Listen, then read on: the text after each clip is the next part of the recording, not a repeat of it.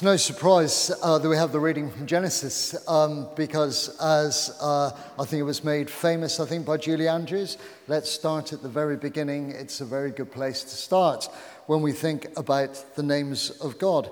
But names are so important. Names are so important, and it's how we name things that we grow into relationship with them. And uh, it's like this one I named my dog Five Miles so now I can now tell people I walk five miles every day. The next one, David Waterhouse. He just happens to be a boat owner. Um, next one here.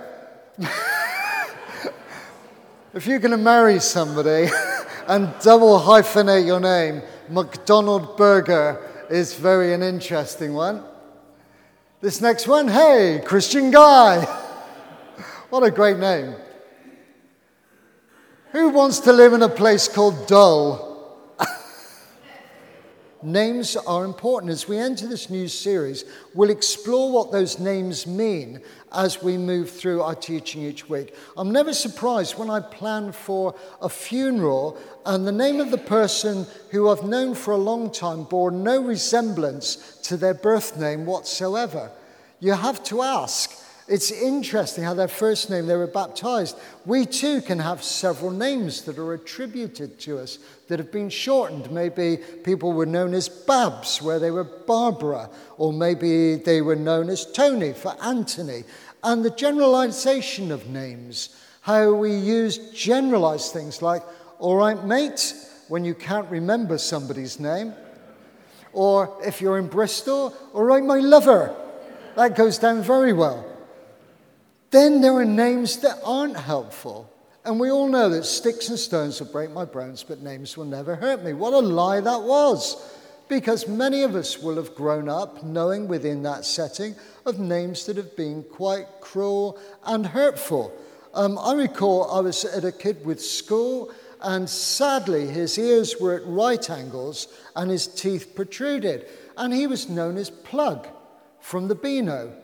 And uh, from the day I started school to the end of secondary school, he was always known as Plug. You know, and you think back and you think how cruel that is.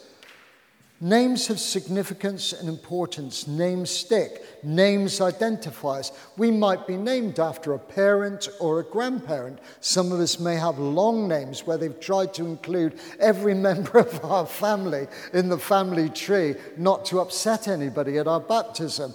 You know, maybe we're named after a famous person or a celebrity. You know, I understand Kylie and Jason were very popular at one stage in a season. I haven't met many Draculas in my life, though. Um, and then there are many people who are named after biblical figures. And it seemed at one time that if you were born as a Peter, you were likely to become the Bishop of Bath and Wells. They, I think it probably just saved them changing the name on the door, really. But names are important. They're important to us. Perhaps you were in a generation at school where you were called by your surname. You know, so many people, maybe at public school or wherever, you were known by your surname. Or if you were in the armed forces, you were known, or in the forces, you were known by your number. You know, I still, when, when my force number comes up or I see it on a number plate, it still resonates with me. Oh my goodness, that's my force number. And you, but never the same, it's never the same as being called by your first name. There is something that is really important. So often Jesus called people by name and they responded. They identify us. Names identify us. And especially when it comes to God, with his many names used by different cultures, it gives us windows into God's character, the character of God, as we saw this morning in our reading, through whose names we learn as best we can about who God is, what God has done for us, what God is doing for us, that God is the same today as he always was and what He is ready to do in our lives and coming to understand that in the name in which we address Him. Many of you may recall that there are cards that we produced some time ago uh, here with the names of Jesus on. When we had the name of Jesus, what does that mean to you? And uh, in that, we saw the person of Jesus. People wrote, You are the sovereign Lord. You are my shoulder to lean on. You are my bringer of light. You are my creator. You are my father. You are the one who saves. You are the stiller of storms. That thing of familiarity and relationship that we can build through knowing the names of God and how we address Him. Names and descriptions of affection, honor, truth, sovereignty, friendship. In the Old Testament, we explore over the coming weeks individually as a home group, as a church. We will see and encounter more closely what these names of God meant to people at that time and what they mean to us as well. Some people come to this area of study treating it like a historical event. Um, yet the God who revealed himself here at the beginning of time to Moses all the way through is the same God that relates to us now. Not an historical figure, not lost in the passage of time, but real and alive and passionate for us as he ever was for his people when he looked at them and looked at the world and said, It is good.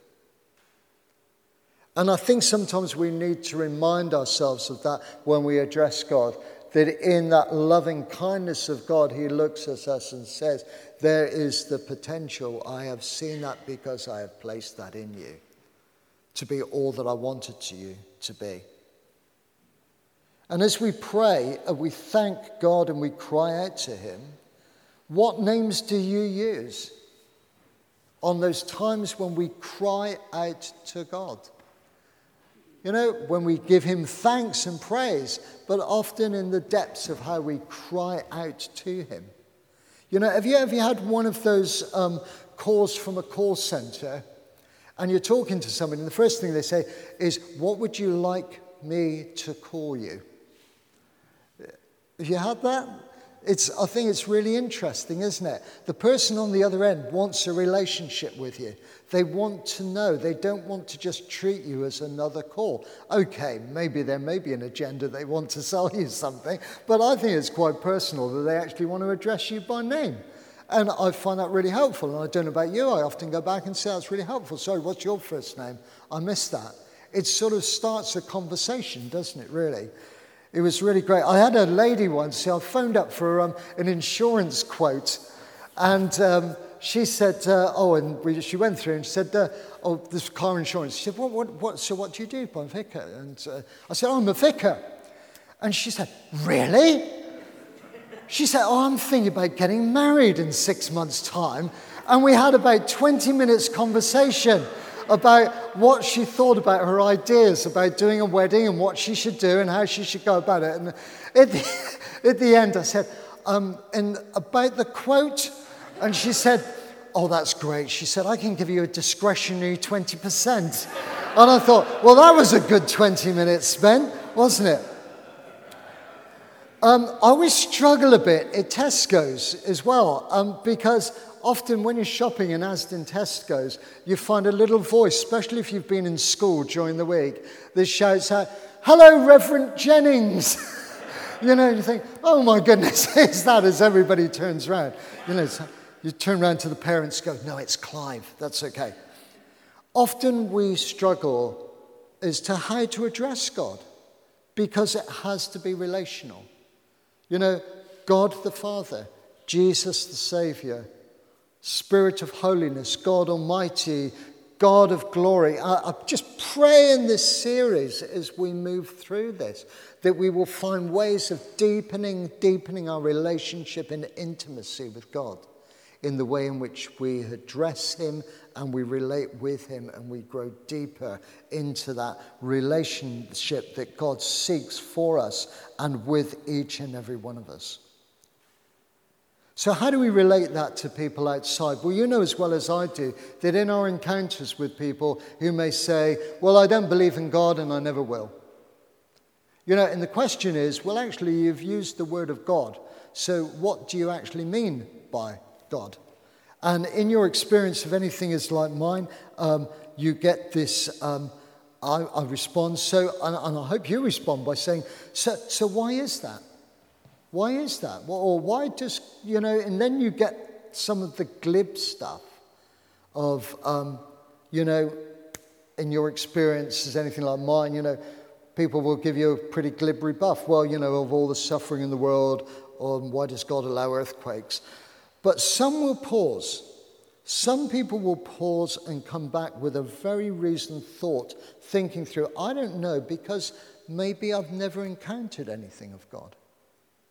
Maybe I've never encountered that has convinced me that God is really there. God may exist, I guess, but He doesn't seem to care about me or know me. I don't even know how to address Him or connect with Him. What a gift that is for us to actually help people to engage with this name of God. It's an interesting response, and one which we all have to ask ourselves as discipleships of Jesus. In fact, let's do that now. Let's ask ourselves. I'll give you a minute or so, maybe to talk amongst yourselves or just to reflect with somebody near you. So, why do you believe God exists? Why do you personally believe that God exists in this relationship that you have with Him and by name? Just take a few moments, if you'd like to just discuss that with somebody next to you. Why do you, you personally, why do you believe that God exists? What has been your experience? I'll leave you to reflect or to just chat to somebody next to you. Just take a moment because uh, it was a good question that I found this asked me.